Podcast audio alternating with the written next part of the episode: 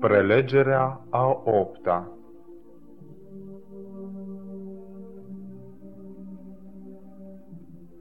Eu sunt dator.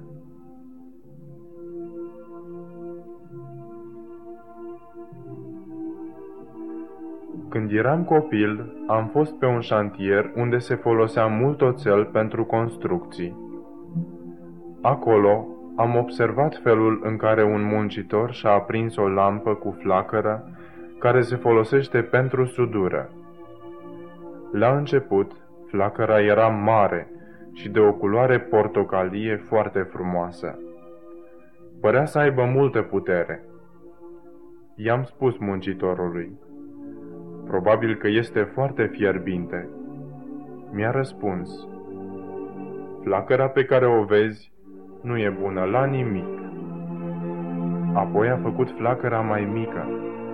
Totodată s-a schimbat și culoarea ei, într-un albastru abia vizibil. Atunci mi-a spus, această flacără mică, liniștită și albăstruie, este capabilă să taie oțelul. Am rămas uimit, neputând pricepe cum o flacără abia vizibilă avea mai multă putere decât una intens colorată. Trebuie să învățăm parabola acestei flăcări. Dacă această serie de studii nu a reușit să aprindă în experiența noastră decât o flacără mare portocalie, frumos colorată și care pare să aibă multă putere, putem ști că nu am rezolvat prea mult. Dar dacă ceea ce am discutat împreună poate aprinde în noi această flacără mică și albastră, dar care este extraordinar de fierbinte, putem ști că săptămâna viitoare va fi o săptămână de redeșteptare și că am realizat foarte mult. Aceasta însă nu se va întâmpla doar săptămâna viitoare, ci și următoarea și cealaltă, până va veni Isus. El dorește ca fiecare să trăiască această experiență. Am văzut până acum că această experiență este bazată pe o relație zilnică și strânsă cu Hristos, Domnul nostru. Această relație se bazează de asemenea pe trei lucruri. 1 cunoașterea lui Isus prin rugăciune, când noi îi vorbim. 2. Cunoașterea lui Isus prin studiul cuvântului Său, când El ne vorbește. 3. Faptul că îl facem și altora cunoscut prin mărturisire. Poate că v-ați întrebat cum lucrează Dumnezeu prin noi, pentru ceilalți oameni. Iată un sfat practic. Făți în această săptămână o listă de rugăciune. Aici poți trece toate persoanele pentru care te rogi. Dacă vei experimenta această relație despre care am vorbit mai înainte, zi de zi, prin rugăciune și studiu, Dumnezeu te va folosi pentru ca să facă și altora cunoscut pe Hristos. Dumnezeu va lucra asupra acelor persoane și prin Duhul Sfânt îți va arăta și ție atât momentul cât și mijlocul pentru a găsi acces la inimile lor. Aceasta va fi o experiență prețioasă și interesantă în viața ta. Odată cu studiul și rugăciunea pe care le faci pentru tine, Dumnezeu va începe să lucreze la inima celor din jurul tău. Adevărații urmași ai lui Hristos seamănă zilnic sămânța adevărului. Cei care vin la biserică și sunt cei mai interesați, aduc cu ei și invitați. Pentru un oaspete contează nu numai să cunoască ceva despre Biblie, ci să cunoască și pe cineva care crede în Biblie. Cel mai greu lucru nu este să îi convingi pe oameni de adevărul soliei noastre. Puteți cerceta Biblia la sfârșitul fiecărui studiu și veți vedea că toate învățăturile acestea au un fundament biblic. Cel mai greu este să determin pe oameni să facă ceea ce au auzit și ceea ce sunt convinși că e bine. Aceasta însă este lucrarea Duhului Sfânt. Atunci noi ce avem de făcut? Și noi suntem implicați și invitați în această lucrare. Un text din ultimul capitol al cărții Apocalips spune Duhul și mireasa zic, vino! Putem citi acest text în Apocalips 22 cu 17, prima parte. Știm ce e Duhul. Întrebarea este, cine e mireasa? Mireasa este biserica. Biserica însă ești tu și eu. Împreună cu Duhul Sfânt noi avem o lucrare de făcut. Să invităm pe oameni să vină la adevăr, să atingă cele mai înalte culmi ale dezvoltării morale și spirituale. Aceasta însă înseamnă, din partea lor, schimbarea totală a drumului în viață. Aceasta poate înseamnă opoziție din partea familiei și din partea vechilor prieteni. Aceasta poate fi egal cu multe încercări și piedici pe care satana le pune în calea lor. Aceasta nu este deloc ușor. Această situație însă va fi mult ușurată dacă cel care vrea să vină la biserică are un prieten care crede în Biblie. Atunci, acest om se va simți ca acasă. Vom putea astfel asista la lucrări minunate, uluitoare ca rezultat al conlucrării noastre cu Duhul Sfânt. El va lucra cu cei pentru care vă rugați.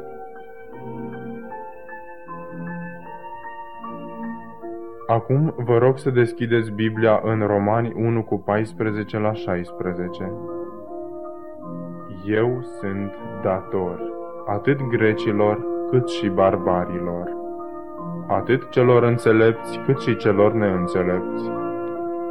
Astfel, în ceea ce mă privește pe mine, eu sunt gata să predic Evanghelia și vouă care sunteți în Roma, pentru că mie nu mi-e rușine de Evanghelia lui Hristos, că ceea este puterea lui Dumnezeu pentru salvarea oricărui om care crede, întâi a iudeului, apoi și a grecului. În introducerea sa la epistola către romani, Pavel face trei declarații, ne furnizează trei informații importante pentru toți cei care și-au luat responsabilitatea de a vesti și altora Evanghelia lui Hristos. 1. Eu sunt dator tuturor oamenilor. Aceasta este o mărturisire a responsabilității sale. 2. În ceea ce mă privește pe mine, eu sunt gata să predic Evanghelia. Aceasta este totala angajare față de această datorie și lucrare. 3. Eu nu mă rușinez de Evanghelia lui Hristos. Acesta este triumful Spiritului Său de a duce datoria sa.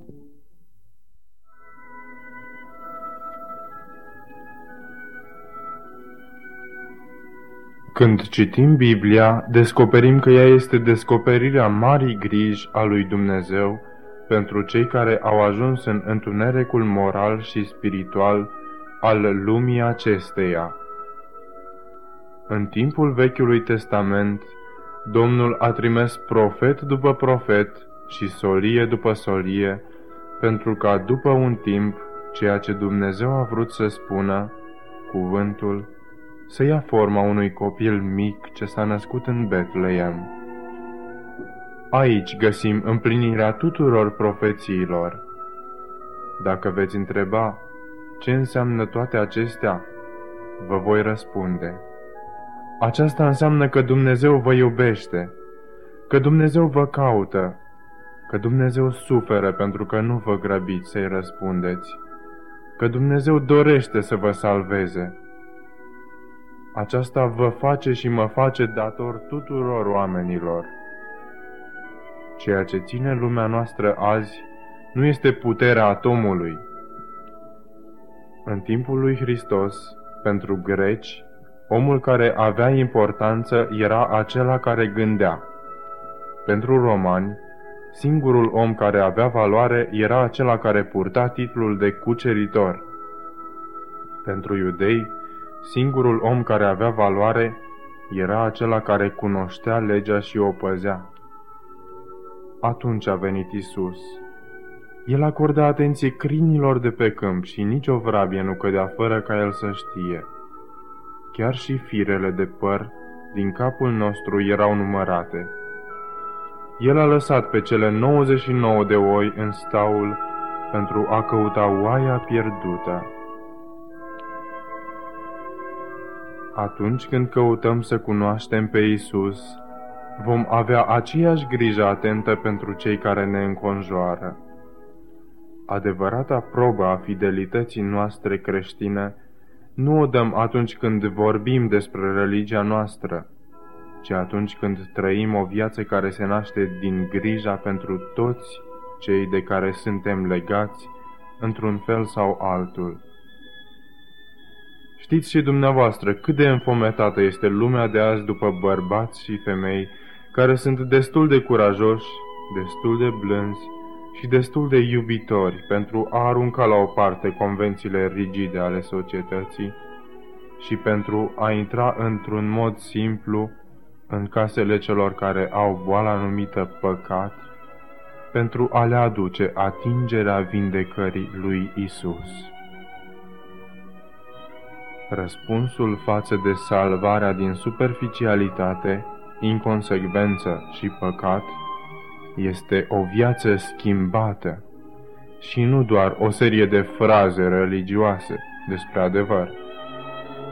Răspunsul este un om schimbat care în fiecare fază a vieții își simte datoria sa față de semeni. 1. Mai întâi, eu sunt dator. Știți, toți cei răscumpărați sunt niște datori. Lucrarea noastră de astăzi nu este să citim oamenilor despre religia noastră și apoi pe căi filozofice să intrăm într-o discuție teologică. Noi trebuie să spunem ce s-a produs în noi, ceea ce ni s-a întâmplat nouă, ce schimbare a avut loc în viața noastră. Puterea noastră de convingere nu stă în argumentația asupra religiei. Ea stă în puterea de influență a Duhului Sfânt care locuiește în noi. Marea contribuție a lui Hristos nu stă doar în faptul că a reușit pentru noi, ci și în faptul că El ne-a dat și puterea să trăim o viață perfectă ca a Lui. El a ajutat pe săraci, El a eliberat pe cei posedați de demoni, a vindecat pe cei bolnavi, a schimbat caracterele celor imorali, a atras pe cei care erau proscriși societății. Mulți au fost schimbați radical. Aceasta este puterea de a trăi. Aceasta este puterea de a mărturisi, pentru că această schimbare radicală nu poate fi contestată de nimeni.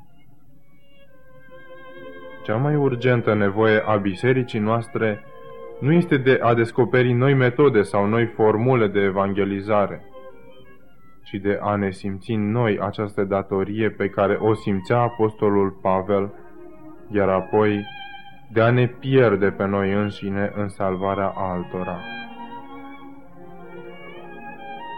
2. Apoi Pavel vorbește despre faptul că el era gata aceasta înseamnă totala sa angajare față de datoria pe care o simțea. În Romani 14 cu 7 el scrie În adevăr, niciunul din noi nu trăiește pentru sine. V-ați dat vreodată seama cât de răspunzători sunteți unii pentru alții, cei de aceeași credință, cât și pentru oamenii de care sunteți legați într-un fel sau altul? Dacă voi permite ca anumite lucruri să mă sustragă de la această datorie care trebuie simțită și apoi îndeplinită față de oameni, atunci toată lumea din jurul meu va suferi. Doi oameni urcau pe un munte acoperit de zăpadă. Era un munte foarte înalt, pe care puțini oameni mai urcaseră. Legați unul de altul, ei au început asaltul ultimului vârf. Când oamenii urcă pe munte, sunt legați între ei printr-o funie. Aceasta se face din două motive. 1. Pentru a crește eficiența ascensiunii. 2. Pentru a se ajuta unul pe altul în caz de pericol. Fiecare alpinist cunoaște această regulă. Cei doi, fiind legați, formează o unitate pentru atingerea aceluiași scop. Ultimul vârf al muntelui aceluia era o stâncă foarte abruptă, dar deodată piciorul unuia dintre ei alunecă. Pierzându-și echilibru, el începe să cadă. După câteva secunde, când funia s-a întins, cel care cade începe să-l tragă și pe colegul său după sine. Prinzând viteză, ei alunecă rapid peste zăpada înghețată, presărată pe aici și colo cu vârfuri ascuțite din stânca de dedesubt. Prietenii celor doi observă de departe printr-un telescop din ultima stațiune ceea ce se petrece pe vârful înghețat. Dar ei nu pot să facă decât să spere că cei doi se vor putea opri înainte de a ajunge la gura prăpastiei care stătea deschisă amenințător ceva mai jos. Cu toate că alpinistul care se găsea mai sus înfigea cât putea degetele în gheață, cei doi nu se opresc. Deodată însă cu stupoare, cei din stațiune observă că cel care se găsea mai jos ajunge la buza prăpăstiei, dar celălalt a reușit să se agațe de un colț salvator de stâncă. Cel de jos atârna deasupra unui gol amenințător, fiind legat doar prin funie de colegul său care se afla deasupra, aproape de marginea prăpastiei. Deodată însă cei de jos care urmăreau pe cei doi de pe creastă își strâng umerii și închid ochii. Funia a cedat, iar cel care a târnat deasupra prăpastiei a dispărut în golul de dedesubt. Cât mai repede membrii echipei de salvare pleacă spre supraviețuitorul de pe marginea prăpastiei. Ajuns acolo, atenția le-a fost atrasă spre capătul liber al funiei, pe care cel în viață l-a aruncat în zăpadă. Uitându-se puțin la acest capăt, unul din ei a observat că nu era rupt, era tăiat cu cuțitul.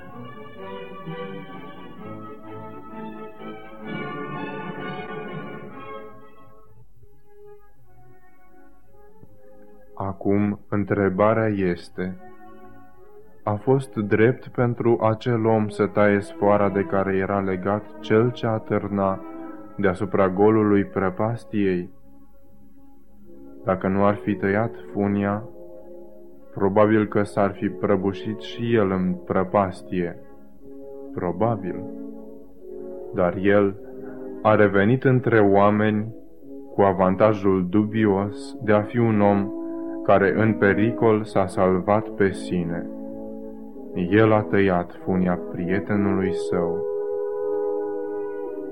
Undeva, pe un versant abrupt și alunecos al vieții, există bărbați și femei care sunt legați de tine cu sfoara subțire a speranței pe care o formează mărturisirea credinței tale. De aceea, să nu trădezi încrederea pe care Hristos ți-a acordat-o, refuzând ca și alții să fie salvați. Peste tot există oameni legați de tine. La școală, la birou, pe șantier, în familie și chiar în biserică. Ei depind de tine în același fel în care omul de deasupra prăpastiei depindea prin funia aceea de prietenul său aflat deasupra. Tu singur ai funia vieții, Tu singur ești funia vieții. Prin Tine oamenii vor putea fi salvați sau condamnați. Să tăiem funia pentru că suntem prea ocupați cu alte lucruri sau pentru motive de antipatie sau pentru că ne e rușine că se va afla despre credința noastră și se va râde de noi sau pentru că vom fi dați afară de la locul de muncă? Vrei să se spună despre tine, El mi-a tăiat funia? Pentru ce?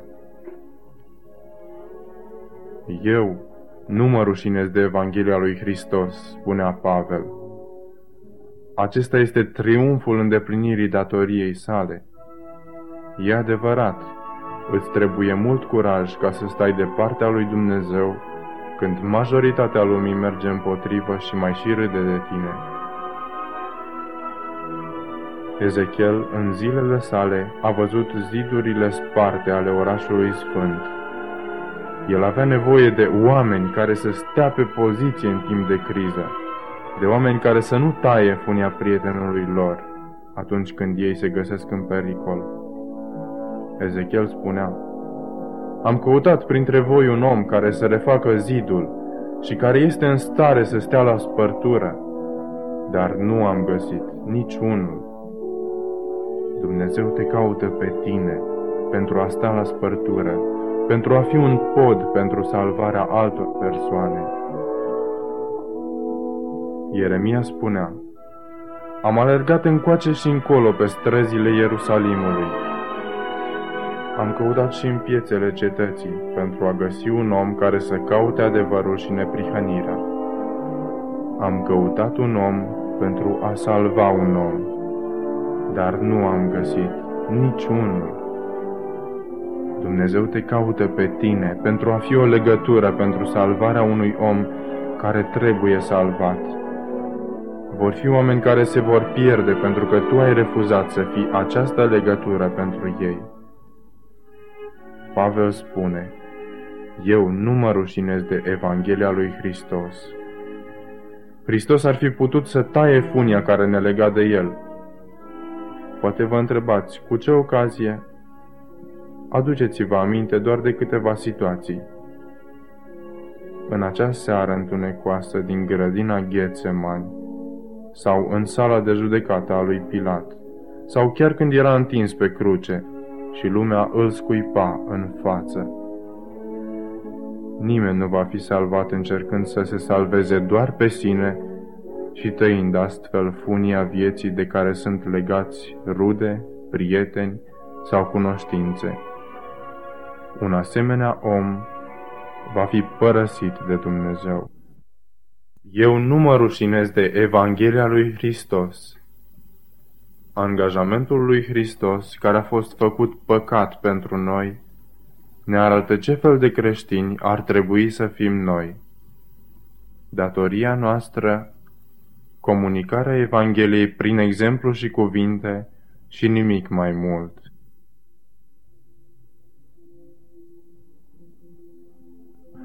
Cu un număr de ani în urmă, am citit întâmplarea a doi tineri căsătoriți. Ei locuiau în Virginia, pe o vale foarte frumoasă unde abia își terminaseră de construit o casă. Ei aparțineau oamenilor înstăriți, Într-o zi, în biserica lor, a venit un misionar care le-a vorbit despre nevoia de misionari din China. John, soțul lui Mary, era pastor. Deși abia își terminase casa, deși aveau copii destul de mici, deși aveau perspective frumoase în acel ținut, ei s-au hotărât să răspundă chemării lui Dumnezeu și să meargă ca misionari în China. Și-au vândut minunata casă pe care o aveau și au plecat spre China. Ajunși aici, au urmat câteva cursuri organizate special pentru misionarii străini care veneau în China. În timpul acestor cursuri, însă, a venit un misionar care a făcut o chemare celor de acolo pentru lucrarea din Tibet, unde nu era nici măcar un singur misionar. Condițiile de viață de acolo erau mai vitrege decât în China. Totuși, John și Mary s-au hotărât și au spus, Noi mergem. Au plecat și au trecut peste munți și peste râuri până să ajungă în Tibet. Aici au întâlnit oameni primitori și au făcut mulți prieteni și Dumnezeu a binecuvântat lucrarea lor pentru acest popor. Într-o zi, copilul lor mai mic a murit de o febră îngrozitoare. Șase zile mai târziu a murit și al doilea copil. John și Mary au săpat mormintele copiilor lor. În timp ce lacrimile cădeau peste pământul răscolit, ei s-au decis ca să rămână cu acest popor care avea nevoie de Dumnezeu. Două săptămâni mai târziu, însă, Mary s-a îmbolnăvit de aceeași febră. John știa că soția sa va muri. S-a hotărât totuși ca să meargă la doctor. Acesta însă se afla la trei zile distanță pe râu. La repezeală, John, ajutat de câțiva băștinași, au construit o plută. John și Mary s-au urcat și au călătorit o zi în josul râului. Seara au tras la mal pluta și au dormit la niște băștinași. A doua zi, însă, după ce John s-a trezit ca să pregătească pluta pentru călătorie, Mary l-a chemat și i-a spus că azi ea nu va mai veni cu el pe râu. John și-a dat seama că acesta e sfârșitul, dar ea l-a chemat aproape și a șoptit ceva la ureche. Și apoi John a săpat mormântul. După ce a terminat, a pus lângă mormânt o cruce mică. S-a urcat din nou pe plută și a condus-o în mijlocul râului. A privit în josul râului și s-a gândit că acest drum îl poate duce înapoi în civilizație. Acolo va avea să se bucure de lucrurile pe care le-a avut înainte – influență, prieteni, bogăție. Dar apoi John a privit în susul râului și s-a gândit că acolo îl așteaptă oameni atât de primitivi, de parcă erau din epoca de piatră. O scurtă licărire în ochi, o ultimă privire spre mormântul proaspăt astupat și John a început să împingă pluta în susul râului. Mary își șoptise.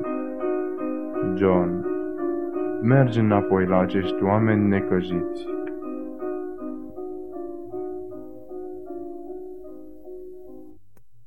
Ce faci tu pentru Hristos? El ne cere să ne lepădăm de noi înșine, de egoismul nostru, de ambițiile noastre, de planurile noastre și să luăm crucea Lui.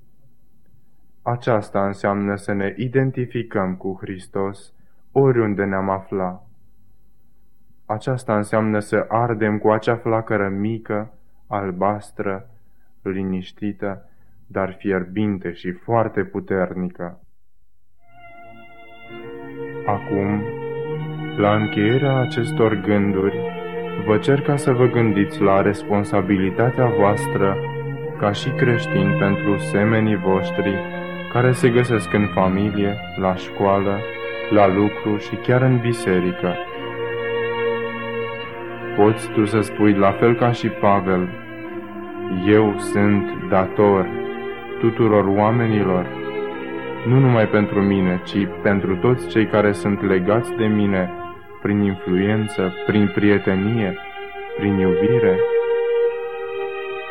Cred că primele locuri în care ar trebui să începem lucrarea noastră de mărturisire sunt în familie și în biserică. Cei care se găsesc în aceste cercuri trebuie să vadă întâi experiența mea, efectele relației mele personale cu Isus Hristos Atunci când ai găsit ceva care te poate salva, nu ține doar pentru tine. Undeva, pe un versant abrupt și alunecos al acestei vieți, există bărbați și femei care sunt legați de tine cu sfoara subțirea speranței pe care o formează mărturisirea credinței tale. De aceea, să nu trădezi încrederea pe care Hristos ți-a acordat-o, refuzând ca și alții să fie salvați. Să ne plecăm capul și să ne rugăm. Tată iubitor din ceruri, ne dăm seama de nimicnicia noastră în fața acestui minunat plan al salvării din moarte și păcat. Îți mulțumim că dorești să ne folosești la salvarea altora pentru ca astfel și noi să putem fi salvați.